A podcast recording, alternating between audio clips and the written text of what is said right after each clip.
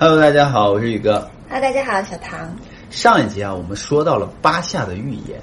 那么今天呢，我们来说呀，未来编年史。如果没有看过前面几集的朋友，请订阅我的频道呢，去看前面几集。你的订阅和关注啊，就是我们继续做下去的动力。那么什么是未来编年史呢？在一九二一年啊，一位瑞士的人文科学老师啊，他得病了，然后进行了一年的昏迷状态。在这一年昏迷状态当中啊，他的意识、他的灵体进入了另一个人的身体当中。那么这个人是一位生活在啊三九零六年的一位著名的物理学教授。三九零六年，对。然后他进入了这个人的身体当中。一年之后啊，他又回到了他原本的身体当中。这个听起来好像是很像科幻小说一样的，对吧？感觉。但是实际上啊，是一个真实的瑞士老师的一个记录。他就怕别人不知道、不相信他，所以他把这个写成了一份日记啊。没有向外公开。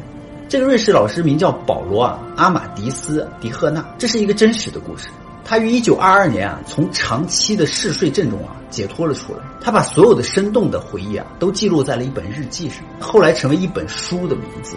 叫未来编年史。那么，未来编年史不是一本小说，它源于一位叫做保罗·阿马迪斯·迪赫纳的瑞士的德语教师的一个日记。这本日记在作者的生前从未公开过，直到半个世纪之后啊，这个保罗的学生翻译出版。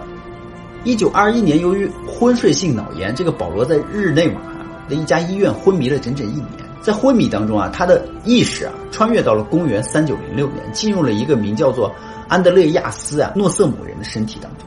并在他的身体当中生活了一年，经历了很多事情。然后苏醒之后，这个保罗并没有把这件事情告诉任何人，因为他知道没有人会相信他的经历。那么之后，这个保罗就旅居来到了希腊，在那里继续自己的教师生涯。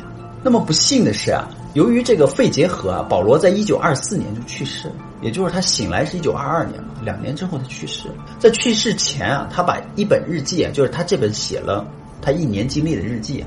就交给了自己最爱的一个学生啊，名字叫乔治·帕帕卡奇斯。那么日记里记录了保罗在未来的所见所闻。此后的几十年啊，这个乔治一直在断断续续的尝试着把老师的这个日记翻译成希腊。对老师了解越深啊，就使他越深信这段经历是真实的。那么乔治曾经在十二次来到瑞士啊，探访这个保罗过往的这个家庭，并没有获得更多的收获。他去这个保罗这个老师的家里，就老师不是已经死了吗？他就跟他的亲人啊、好友啊、家人啊去聊嘛这个事情，但是好像仿佛他们的家人啊都不知道这些事情。肯定不知道啊，因为保罗谁都没讲，所以他并没有收获什么。在一九七二年的时候啊，这个胶质已经成为了一个雅典一家大学的一个校长，并在希腊的议会中担任一定的职务了。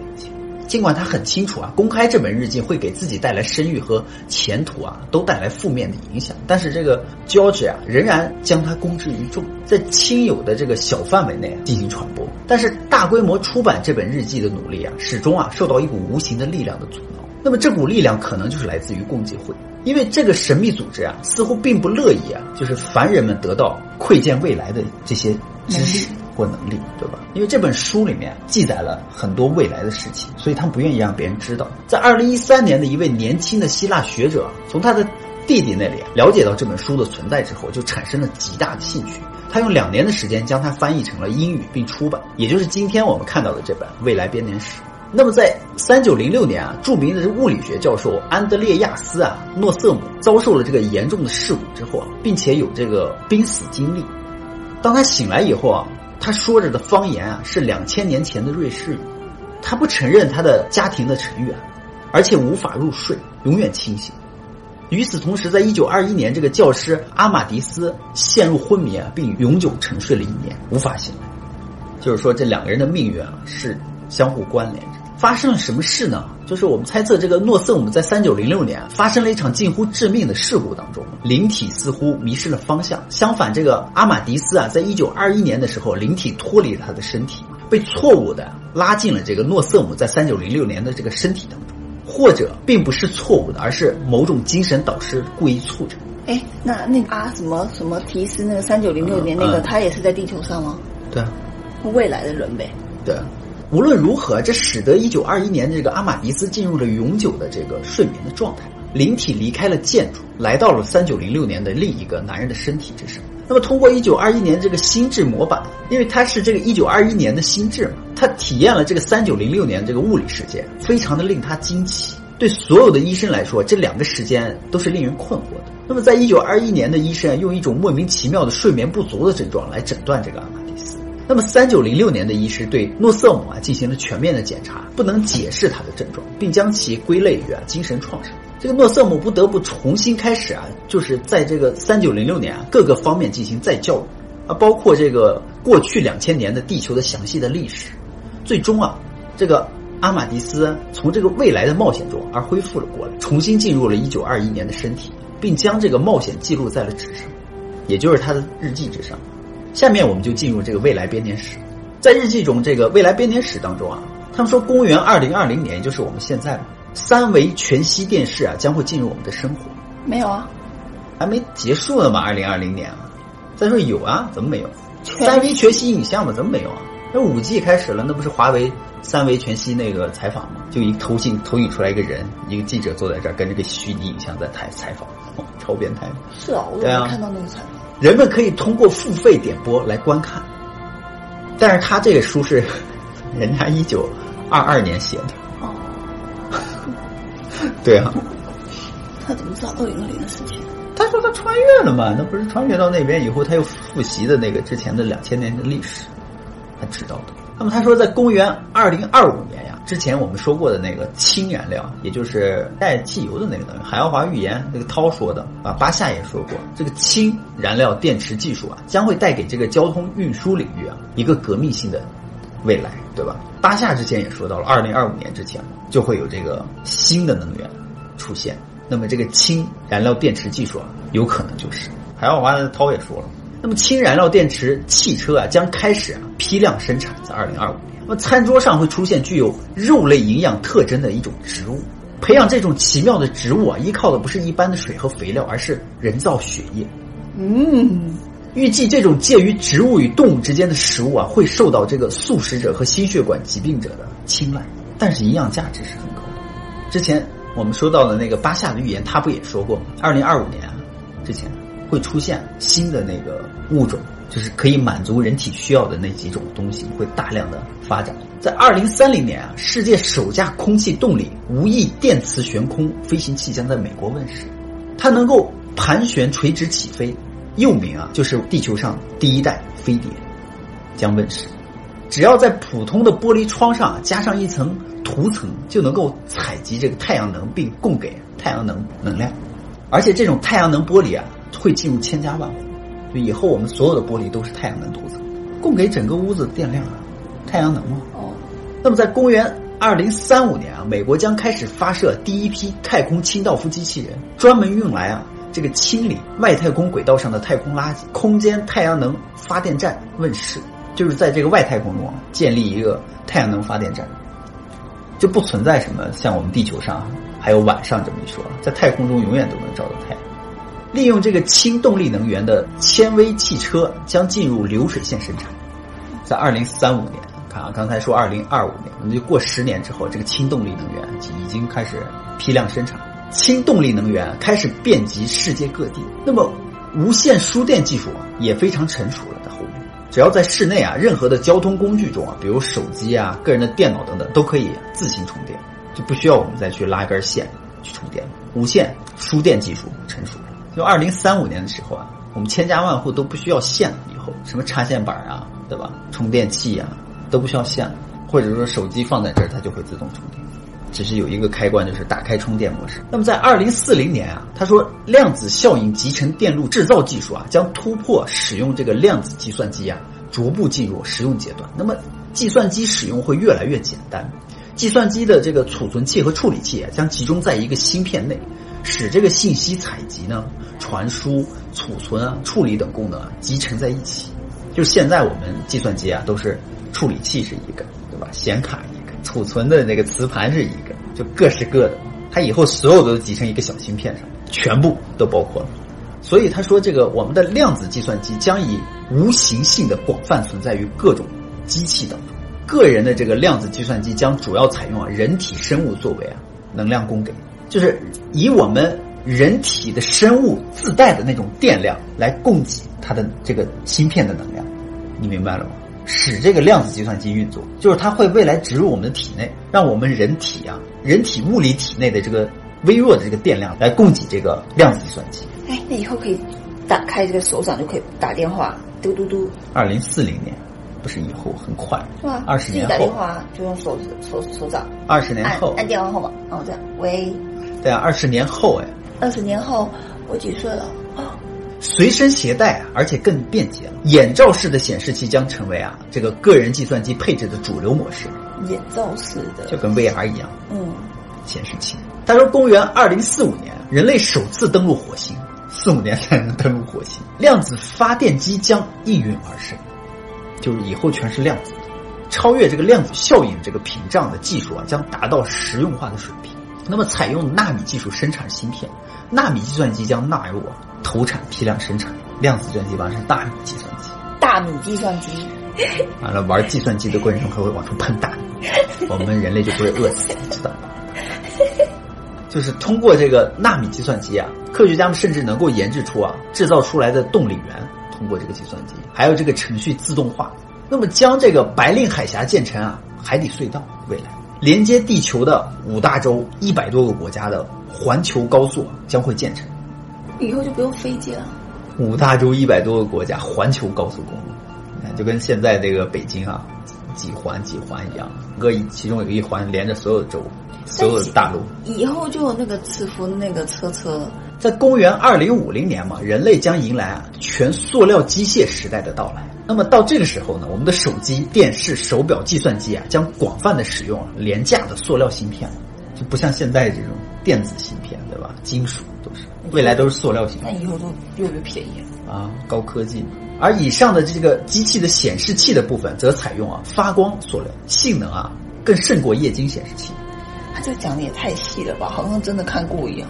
他就是真的看过呀，所以才讲这么细啊，能照亮整间屋子，而且这种塑料还是可折叠的，你知道吗？超薄塑料将代替啊传统的各种灯具，所以以后我们的所有的这个 LED 灯啊什么的，全部都被这种塑料所取代，包括我们的显示器、电视，全部都是。而且这种塑料还能够喷涂在墙上，有部分的这种发光涂料将采用于建筑室内安装装潢当中。超有科技感，就像我们现在的那个 LED 灯啊什么的，不是安在墙上嘛，发光嘛，它直接喷到墙上就发光。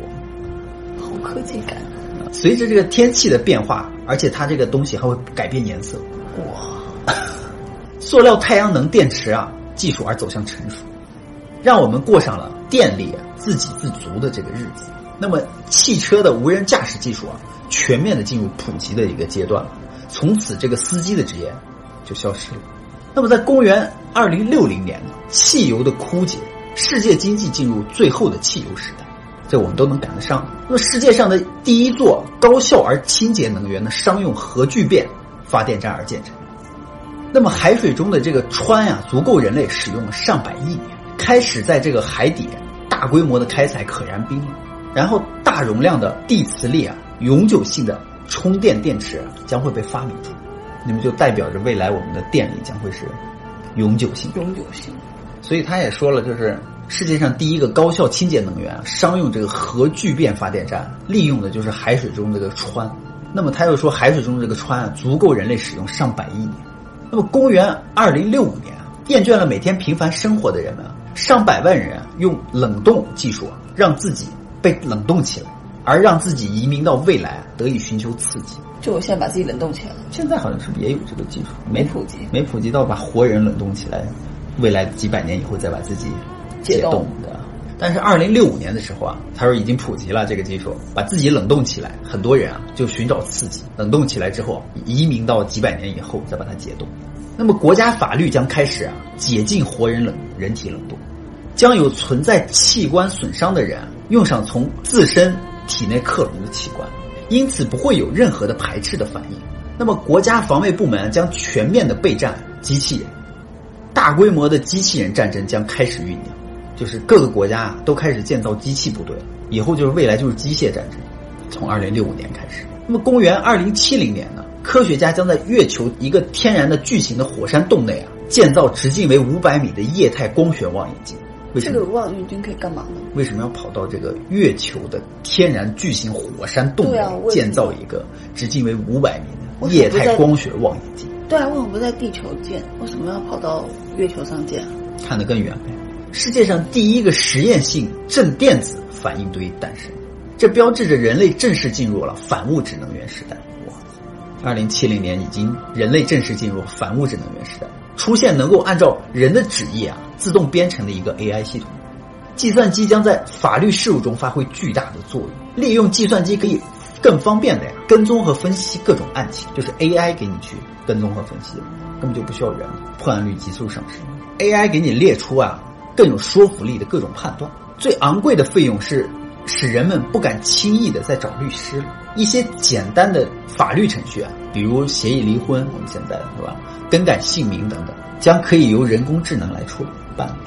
那么，在公元二零七五年呢，海水淡化技术将获得突破。那么，廉价的与安全的这种淡水啊，将会为这个缺水的国家带来真正的希望。海洋农业啊大发展起来，各行各业的这个海藻将被大规模的养殖，能够将金属与这个塑料等物质啊结合打印啊的这种多材料 3D 打印技术成熟。就是现在只是一个雏形。对三 D 打印那个什么不成是也说过吗？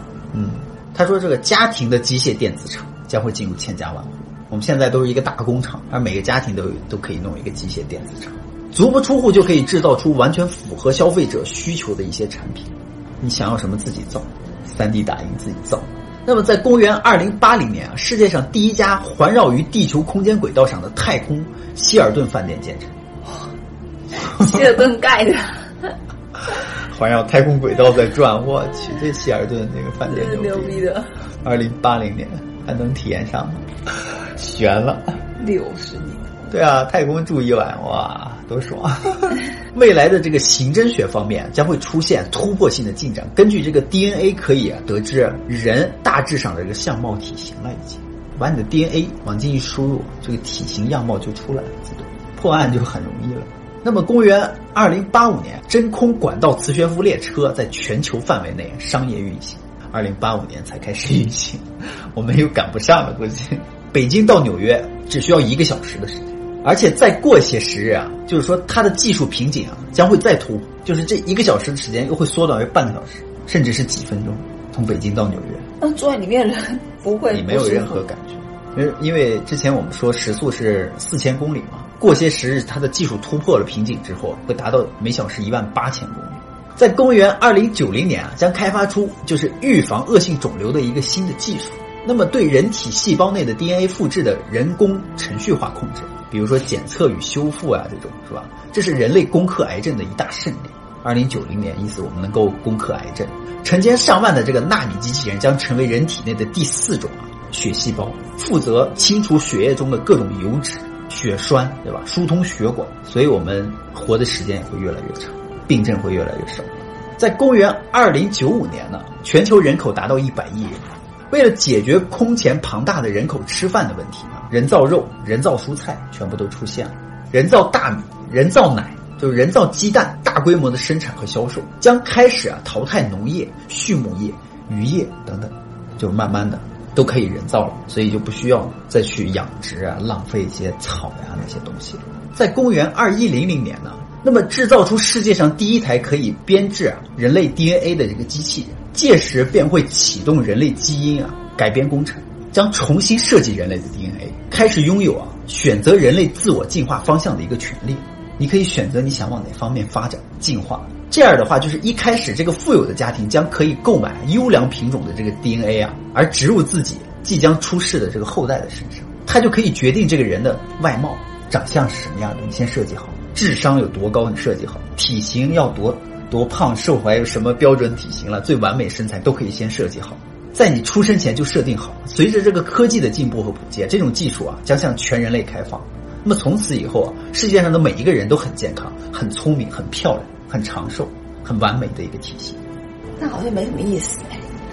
在公元二一零五年的时候啊，一个全新的宗教将会在世界兴盛起来，很快的将普及各地，全自动的游戏编程系统将会诞生。那么业余的玩家很方便的就自行设计这种大型的游戏了，可以甚至包括这个极其复杂的图像引擎与系统，自动编程，就谁都可以设计游戏。你想要设计出来一个什么样的游戏？就是到时候比的是想象力，你知道吗？不是设计游戏。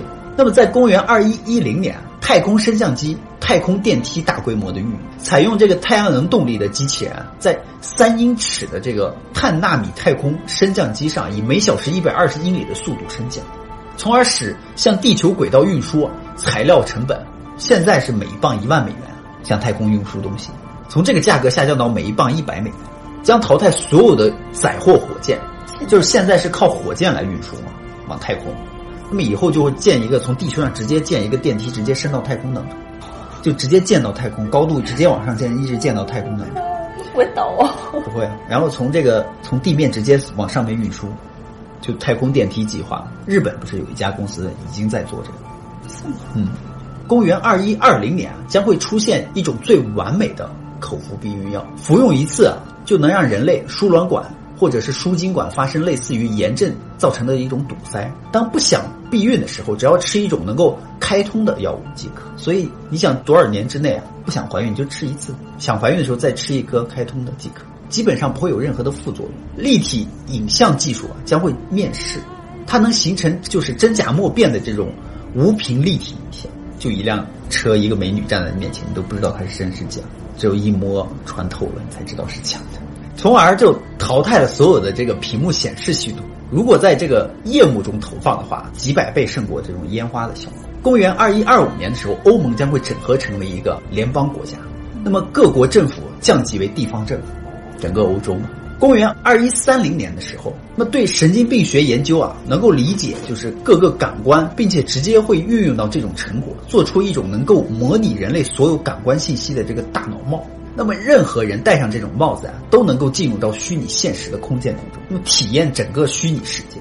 那么这项技术的广泛的发展，将导致影响了整个就是电影、游戏产业、嗯影视产业等等。未来就是虚拟影像世界，就跟我们那个看那个科幻电影，那叫什么游戏玩家，嗯嗯嗯，啪一戴上，咵就进入那个虚拟世界里面了，一模一样。这就是娱乐业发展的一种根本性的革命。医生们戴上这顶帽子啊，可以体验病人的症状，就是病人哪里疼哪不舒服，他戴上了以后，他就能感受到，他就知道是哪个问题。不然说的话说不太清楚。那么游戏者通过它可以组建另一个虚拟世界，在那个里面，你就可以当这个海奥华的涛，你就可以随便从那里拽一个人，带他到第九维度的星球去旅行，建立你一个那个海奥华世界。那么，在公元二一三五年啊，电脑游戏和这个影视剧啊，甚至可以有机的结合为一体了。怎么结合呢？就是出现真正意义上的这个互动式的电影，你明白吗？就怎么结合，你明白吗？就比如说武打武打电影，在打的过程中，你也可以进去体验，你可以参与到他们那个打斗的过程。我又不会打游戏，虚拟就是这个电影和这个游戏啊，虚拟结合到一起。你可以进入到这个电影的那个影像，比如说他在宇宙中旅行，你也可以进入到那里面去感受，就已经是这样，可以玩儿，你知道吗？游戏和电影相结合，互动起来。对啊，就是比如说看武侠片，他们在打练什么武功，你也可以进去。那么在公元二一四零年的时候，太空飞行器技术将发生爆炸性的突破。这个核聚变火箭、反物质飞船，甚至利用这个太阳能啊作为能源的这种太阳风帆的这种太空飞船将进入实质性的阶段。此外呢，就是去月球啊旅行将会成为一项很流行的活动。在二一四零年，世界第一座高度超过三千米的建筑将竣工，现最高哈利法塔才几百米。那么二一四五年啊，就是某一个恐怖组织啊将试图进行顶级恐怖活动。发射能够改变小行星轨道的这种太空机器人，然后让这种机器人来诱导这个巨大的小行星来撞击地球。我才不干嘛？以后的恐怖袭击都是这种高级，直接把一个小行星引过来。之后啊，这个小行星被美国的太空总署发射的这个太空机器人在其上面安装了核弹而引爆，而化解了这场危机。这就是未来二一四五年将会发生的一次恐怖袭击，跟我们现在看科幻片似的。那么未来编年史啊，后面还说了非常多非常多的各种预言。下一个我们该说二一五零年了，从二一五零年一直到未来的几千年或者上亿年之后，它都有写到。那么让我们在下集分享吧。好了，今天呢我们就说到这里了。喜欢我们的朋友呢，请订阅和关注我们的频道吧。你的订阅和关注啊，就是我们继续做下去的动力哦。拜拜，拜拜。